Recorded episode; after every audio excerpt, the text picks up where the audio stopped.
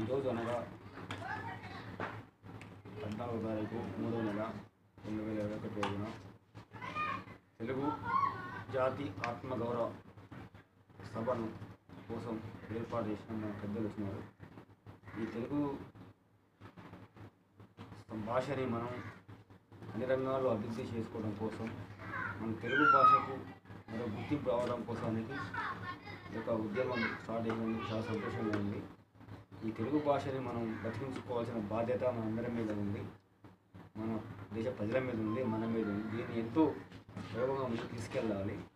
దానికోసం ఈరోజు మన కార్యక్రమానికి మా దగ్గరకు వచ్చినందుకు మా గ్రామంలో వచ్చినందుకు చాలా సంతోషిస్తున్నాను.